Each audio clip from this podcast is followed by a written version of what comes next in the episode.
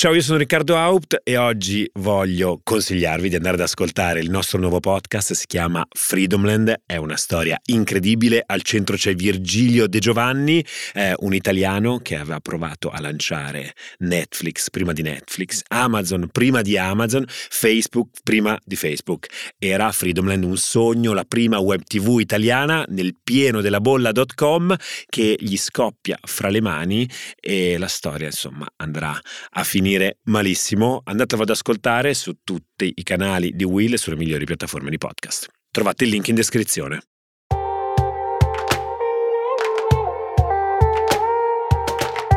Ciao, io sono Silvia Boccardi, giornalista. E io sono Francesco Rocchetti, segretario generale dell'ISPI. Questo è Globally, il podcast di Will in cui grazie agli esperti dell'ISPI diamo gli strumenti per analizzare e orientarci tra scenari internazionali in continuo mutamento. Il mondo cambia in fretta e questo è uno spazio per raccontare e capire il cambiamento. La politica internazionale spiegata in modo chiaro. Solo negli ultimi tre anni in Africa ci sono stati otto colpi di Stato militari, tra cui quelli del Burkina Faso, Guinea, Mali e a luglio il Niger. I paesi occidentali, guidati in qualche modo dalla Francia e dagli Stati Uniti, si sono schierati apertamente contro queste prese di potere, che però non nascono nel vuoto e anzi ci raccontano un fenomeno, cioè l'aumento del sentimento anti-occidentale e ai valori che l'Occidente porta avanti, tra gli altri appunto la democrazia. Ma il divario tra Africa e Occidente si sta davvero allargando? Quali sono le ragioni e le possibili conseguenze? Oggi ne parliamo con Giovanni Carbone, professore presso l'Università Statale di Milano e responsabile dell'Osservatorio Africa dell'ISPI. Buongiorno, ciao Giovanni. Ciao Giovanni. Ciao Silvia, ciao Francesco. Grazie per l'invito. Allora, iniziamo del, dalla situazione attuale. Abbiamo visto negli ultimi, negli ultimi mesi um, un, un, episodio in particolare, l'attacco all'ambasciata francese in Niger, um, ma anche le, le, bandiere russe che venivano sventolate a molte manifestazioni no, in, Africa, in Africa occidentale. Ecco, da quando abbiamo iniziato un po' ad accorgerci che c'era questo sentimento antioccidentale? Eh, se, se, vogliamo scegliere proprio un quando, un episodio uh, preciso, specifico, secondo me ce n'è uno che è quello che resterà in memoria, forse lo ricordate già voi stessi, resterà in memoria proprio come un momento storico, almeno nella ricostruzione di questa fase, ed è il voto all'Assemblea Generale delle Nazioni Unite sull'invasione russa dell'Ucraina. Quello mm. fu un momento veramente chiave perché ci fece vedere proprio sulla mappa, quando andavamo a scorrere il posizionamento dei diversi paesi africani, eh, il fatto che non si erano allineati come ci aspettavamo in mm. Occidente, quindi un mancato allineamento, mancato accodamento potremmo anche dire di tanti paesi africani, non tutti. Eh. E questo fu proprio, è stato proprio un momento un po' di shock perché ci siamo chiesti che succede, come mai questi eh, non ci seguono, scelgono gli altri, scelgono la Russia, scelgono la Cina, c'è, eh, c'è qualcosa che non va. Eh, e poi in aggiunta a questo, se vogliamo, proprio con quel voto ci siamo anche accorti che non era solo una questione relativa alla Francia, ai paesi francofoni, eh, perché eh, non erano solo quei paesi che si erano disallineati, diciamo, e del resto eh, bandiere russe e cinesi che citavi tu prima in alcuni paesi del Sahel si erano già viste sventolare anche in Etiopia, ad Addis Abeba, in funzione anti- uh, Stati Uniti anti-Regno Unito durante la guerra del Tigray e, e l'Etiopia non è un paese francofono. O lungo tutto quest'anno c'è stato un tira e molla tra Stati Uniti e, e, e Sudafrica con tensioni crescenti. E questo per il, i, i, momenti più recenti, i momenti in cui ci siamo un po' accorti di, di quanto stava avvenendo. In realtà alla, alla base ci sono poi anni di diverse questioni mal digerite, di nodi, mm. no, di attriti che riguardano le migrazioni, quindi mal, sentimenti negativi o riflessioni negative o sensazioni di ingiustizia, eh, migrazioni, gli accordi commerciali, le politiche che noi promuoviamo per l'abbandono dei combustibili fossili nei paesi africani, che loro per, percepiscono come ingiuste, visto che noi li abbiamo usati certo. così tanto.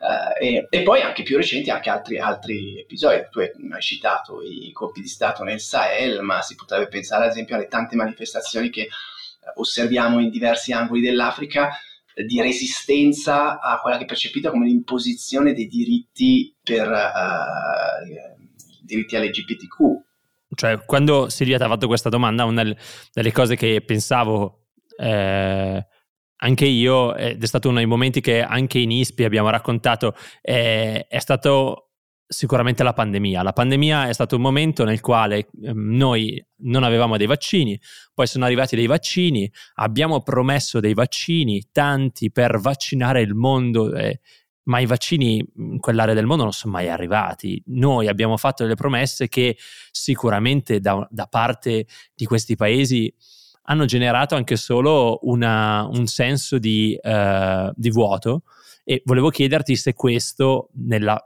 nell'immagine che ci stai dipingendo è un elemento importante oppure se tu credi che è stato uno dei passaggi. Allora, hai, hai, mh, citato, utilizzato delle parole che sono importanti nel quadro più ampio, quello ad esempio delle promesse disattese, mm. che si applica a questo caso, ma non solo, no? è un tema importante nei nostri rapporti con questi paesi. Eh, dunque, per, grazie a Dio eh, dal Covid l'Africa si è salvata in una certa misura, ma per altre ragioni, non per le mm-hmm. vaccinazioni, ma per, in buona misura per la struttura demografica, per avere una popolazione molto giovane che ha aiutato perché è meno vulnerabile. Per il resto, come dicevi tu giustamente, la copertura vaccinale è stata lenta, eh, limitata, attesa. Uh, e molto sofferta e origine di grandi critiche da parte di tanti africani, o diciamo leadership africane, Uh, per il senso di ingiustizia proprio, perché le quantità di vaccini promesse dall'Occidente arrivavano con contagocce, quindi si è parlato esplicitamente di razzismo nel volere proteggere ah, sì. l'Occidente e non le popolazioni africane. Si è parlato di apartheid vaccinale proprio per quest'idea no, di, di, distinzione. Ci sono stati anche poi degli aspetti più specifici. No? Uh, gli, gli, africani chiedevano una sospensione dei brevetti per poter produrre poi in Africa, al di là del fatto che fosse anche poco fattibile concretamente questa produzione. Però c'è stata una reazione, almeno da una parte dell'Occidente, molto negativa. Poi c'è stata la certo. variante Omicron, non so se lo ricordate, scoperta in Sudafrica Uh, e per questo no, colpevo, no, la variante uh, sudafricana esatto. la variante sudafricana isolata Bloccati in Sudafrica per questo isolato il Sudafrica che era un paradosso perché tra l'altro la Omicron era già in giro altrove eh certo. e anche questa è stata vissuta come un'ingiustizia comunque per tornare alla tua domanda io lo vedo come un elemento non essenziale, è stato un colpo ulteriore alla nostra reputazione, ha fatto mm. massa, se vogliamo, mm. in questa palla di neve che va ingrandendosi. Uh, non credo che sia centrale di per sé. Mm. Ma allora provo a chiederti se un altro elemento è importante in questa lettura. Eh, cioè, noi sappiamo che oggi l'Occidente in Africa, lo stiamo vedendo in tanti teatri, conta meno. L'Occidente, possiamo, l'ha, l'ha, l'ha riassunto bene Silvia prima, principalmente Francia e Stati Uniti, eh, perché meno, eh, aiuta meno a risolvere alcune crisi. Prendiamo il caso del Sudan. Mh, mm, è una tragedia di cui si sta parlando pochissimo, lo sappiamo, sta, eh, noi mm, sappiamo che ci sono stati almeno 5.000 morti, almeno 12.000 feriti, oltre 5 milioni di sfollati interni, oltre un milione di sfollati nei paesi vicini, questo per dare la magnitudine. E, e noi cosa facciamo in questa crisi? Prima abbiamo sostenuto un processo di pace che in realtà è stato quasi il prodromo di questa, di questa crisi. E adesso siamo spettatori non paganti, sappiamo che gli attori importanti che giocano in questa partita sono altri, principalmente Emirati Arabi e, e, Arabia Saudita, che prima erano i cosiddetti nostri broker nella regione, quelli a cui facevamo, davamo un po' le chiavi della regione dicendogli tienila per noi e bada che non succeda troppo. In realtà adesso fanno per conto loro, non ascoltano quasi quello che l'Occidente dice e hanno una loro agenda. Ecco, questo senso un po' di solitudine, di essere, di essere stati lasciati soli, di essere lasciati soli anche nelle crisi non è un elemento che appunto porta l'Africa e sta portando l'Africa sempre più a dire non ne possiamo più dell'Occidente. È un elemento essenziale il fatto che ci siano altri, questa è un po' la chiave di volta, se vogliamo, di tutto quanto.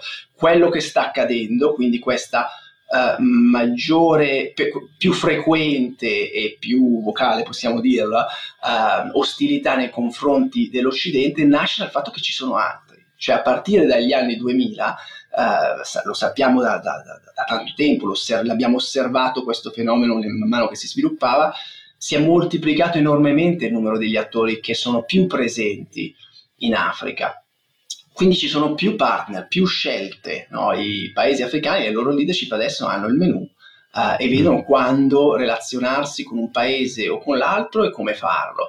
E gli attori uh, non occidentali possono essere uh, diciamo avvantaggiati in certi contesti perché vantaggiosi anche per i paesi africani, perché offrono delle cose che noi um, ah, si, si, pongono meno paletti, potremmo dire, anzitutto, quindi ad esempio tutti quei criteri che fanno parte del nostro relazionarci ai paesi africani, se non altro retoricamente, ma comunque in una certa misura anche nei fatti, quindi richiedere un certo rispetto di uh, questioni relative a diritti, a regole commerciali o quant'altro, certo. piuttosto che dei tempi più lunghi anche in relazione a questo nel dispiegamento di finanziamenti o di armi, mm. che invece altri attori pronti via uh, ti fanno arrivare molto più rapidamente. Il paradosso in tutto questo è che in, in questa, uh, diciamo, guardare anche altrove, uh, a cercare altri partner e dirci anche basta, statene fuori, non vi intromettete in fatti di casa nostra, come noi tendiamo a fare occidentali.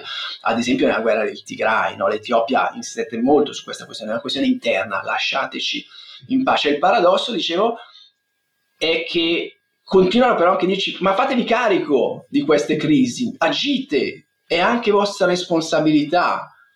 Uh, no, come, come ad esempio il caso della, della crisi ucraina, no? La, il risentimento che c'è stato da parte africana nei confronti dell'atteggiamento occidentale di sostegno e di ricerca di, no, di appoggio all'Ucraina in quella crisi è generato anche dalla sensazione che non ci facciamo ugualmente carico di crisi africane, che è un po' appunto un paradosso.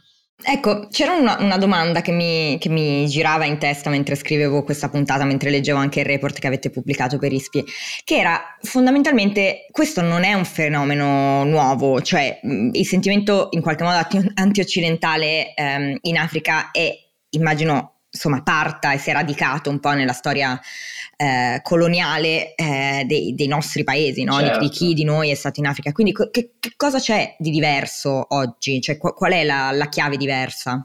Allora, anzitutto hai perfettamente ragione, cioè questo non nasce dal nulla, ci sono lunghe tradizioni di contrapposizione. Cioè Silvia ti stai dicendo avete scoperto l'acqua calda con il vostro report Giovanni? No, no, no, no perché Però è chiaro che ci sono degli elementi...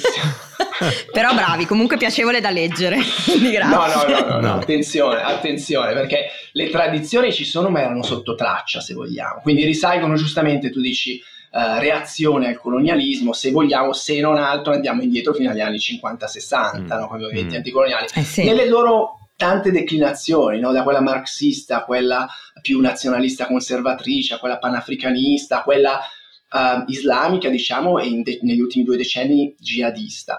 Uh, tanto di questo però è stato per un certo periodo un po' non così manifesto, un po' più appunto sotto la superficie, invece adesso l'abbiamo visto risvegliarsi Tan, tanto di questo uh, risentimento, avversione, uh, sfiducia, uh, disapprovazione per l'Occidente con forza con grande, con grande, forza, con grande ampiezza di portata in tante parti diverse del continente, capacità di penetrazione, di esprimersi anche attraverso le nuove tecnologie, che sono un elemento importante, mm, certo. i media che stanno dando voce a tutto questo. E le ragioni perché eh, io credo, allora da un lato un elemento l'abbiamo detto, cioè ci sono degli altri paesi adesso, quindi possiamo appoggiarci, rivolgerci ad altri e questo ci dà più forza per no, esprimerci contro l'Occidente. Però un elemento che secondo me viene mh, raramente richiamato è il fatto che noi siamo in una, in una fase in cui lo scenario africano, se posso fare questa generalizzazione sicuramente eccessiva, è andato deteriorandosi in questi ultimi anni. Se guardiamo la crescita economica, gli ultimi dieci anni è circa la metà di quella del quindicennio precedente. Mm. Se guardiamo l'andamento della povertà, che è tornata a crescere in numeri assoluti o a rallentare in termini di riduzione in termini relativi, se guardiamo al, alla proliferazione dei conflitti, numero di sfollati, no, negli ultimi cinque anni è andato alle stelle, siamo oltre 30 milioni. Quindi c'è una, una, un numero importante di africani che vive delle condizioni peggiorate. Di chi è la colpa? Di chi è? Certo, prima andremo a dare addosso ai nostri governanti, lo fanno, ma poi non è che forse l'Occidente anche c'entra, quindi in questa, di, in questa ricerca di capi espiatori l'Occidente, che attenzione ha delle responsabilità oggettive, io ritengo, eh, però è, è, diventato, ha catalizzato anche uh, questo tipo di, uh, di, di malessere. Ma ci spieghi secondo te alcune responsabilità oggettive? Perché poi eh, giustamente eh, eh, è importante anche eh, cristallizzare alcuni momenti a parte appunto questo senso di abbandono. Quali sono le responsabilità oggettive? Cioè tu parli principalmente Sahel e cosa abbiamo fatto nel Sahel oppure cioè, che cosa secondo te ecco se dovessi cristallizzare in due o tre cose eh, può eh, concretizzarsi questa responsabilità allora, il Sahel sì e no, è, una, è un po' difficile, diciamo, mm. perché lì c'è stato un problema, eh, diciamo, l'intervento francese eh, a partire dal 2013 che era volto a sostenere inizialmente il Mali, ma diciamo gli stati della, regio- della regione contro le insurrezioni jihadiste, semplifichiamola così, eh, in realtà non, non, aveva, non ha mai avuto formalmente o dichiaratamente l'intento di risolvere del tutto la situazione, certo. era un tentativo di contenimento. Uh, si potrebbe fare il bilancio, fatto sta che a un certo punto le leadership e le popolazioni locali hanno cominciato a pensare come mai qui non sono riusciti i francesi con tutta la loro forza e ha cominciato ad alimentarsi frustrazione fino al rigetto della presenza francese.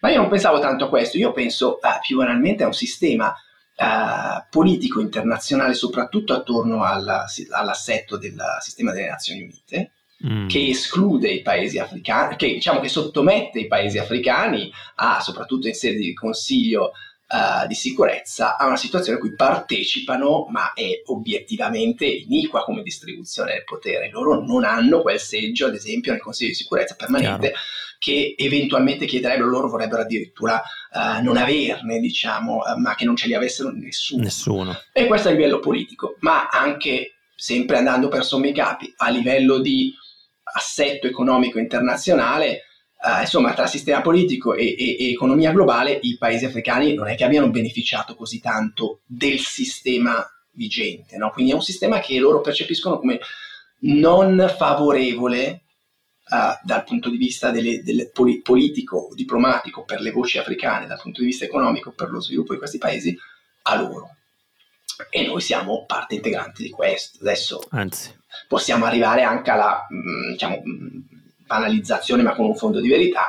Noi ci prendiamo tutto quello che ci serve dall'Africa e intanto, non, e intanto questi paesi si sviluppano troppo lentamente. Mm-hmm, e, e, quindi Giovanni, secondo te quale, quale dovrebbe essere la, la, risposta dell'Occidente? Cioè cosa dovrebbero fare i paesi, penso ovviamente principalmente all'Europa, eh, per migliorare questi rapporti con i vari paesi africani? Immagino, cioè chiaramente la, l'idea è sempre, no? Noi andiamo, esportiamo la democrazia, ci teniamo ai rifugiati del Tigray, no? Che cosa dovremmo fare quindi? Semplicemente non interessarci di questi, di questi temi, lasciare che giustamente magari se li gestiscano loro?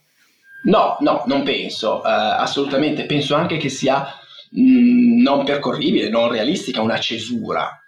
D'accordo, questa uh, ostilità va intesa come una richiesta di uh, trasformazione, di cambiamento, di adattamento.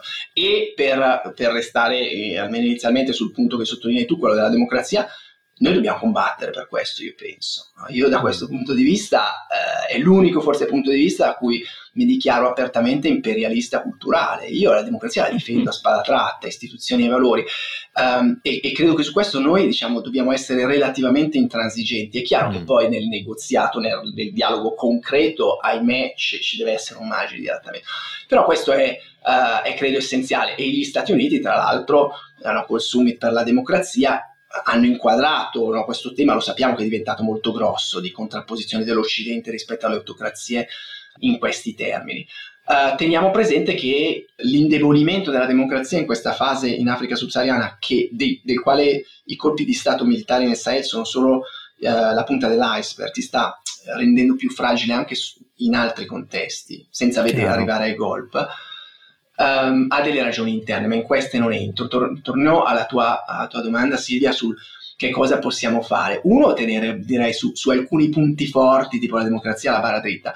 Poi noi all'interno del rapporto abbiamo provato a indicare alcune linee, suggerimenti, linee guida e di questi mm, sono ad esempio uh, quello del correggere alcuni nostri atteggiamenti di cui tanti africani hanno le scatole piene, cioè uh, la lezione, l'imposizione, il paternalismo che adottiamo permea il nostro linguaggio, il nostro approccio in maniera molto profonda. E immaginati essere dall'altra parte, sentirti non stop questo tipo di, di, di prediche, uh, piuttosto che secondo me dobbiamo convincerci in qualche modo che il dialogo è fatto da due parti e che il punto di incontro in qualche modo sta nel mezzo, cioè ci dobbiamo entrare nell'ottica dei compromessi, non dell'imposizione di soluzioni. Noi pensiamo sempre, sappiamo come si fanno le cose, paesi africani che state più indietro, adesso ve lo diciamo, ve lo spieghiamo e la soluzione l'abbiamo preparata noi.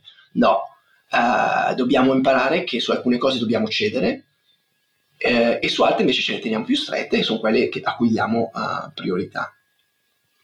No, quindi questi sono, sono parte, ad esempio, del, della, ti, credo possono dare magari l'idea di alcuni adattamenti che dobbiamo mettere a punto dal nostro, dalla nostra prospettiva per cercare di uh, trovare una quadra, una soluzione a, questa, uh, a questo tipo di dinamica di appunto ostilità nei, confronti, nei nostri confronti. Grazie Giovanni. Um, come eh, Silvia ha accennato, tutta questa chiacchiera eh, nasce da un rapporto appena pubblicato eh, da Giovanni e da Lucia Ragazzi che eh, proprio indaga, investiga questo, questo, tema. Sta un po' l'Occidente, eh, anzi l'Africa si sta rivoltando un po' contro l'Occidente. Eh, ti ringraziamo perché ci hai dato alcuni spunti, cioè ci hai detto siamo in un mondo alla carta, ce lo diciamo spesso, ma chiaro, vale anche per l'Africa. L'Africa non ha più soltanto l'Occidente, ha altri attori e in questo mondo una delle soluzioni che eh, voi scrivete, che tu ci hai detto oggi, è anche quella appunto di non arrivare più con verità in tasca, ma appunto trattare il continente che è già qua una generalizzazione enorme, lo sappiamo, però come eh, un attore che deve essere in grado di prendere delle decisioni e arrivare a un compromesso. Giovanni, grazie perché appunto ci hai, ci hai, permesso di fare una puntata un po' fuori dagli schemi con un tema, come dire, non caldo che si legge sui giornali, ma un pochino più di nicca, un po' più di approfondimento che ci piaceva. E allora eh, ci hai permesso anche, grazie a quello che ci hai detto oggi, di, di fare ecco, un assaggio. Eh, Silvia, Grazie, sì, grazie Giovanni. Io penso che questo, questo tema ci, ci, sia piaciuto fin da subito proprio perché ci permette di farci delle domande che magari di solito non ci, non ci poniamo e di vedere degli aspetti che no, vediamo flash sui media ma che poi non ricolleghiamo insieme. Quindi grazie mille e noi ci sentiamo tra una settimana. Bene, grazie a voi, speriamo sia piaciuto e di interesse anche per chi ha seguito.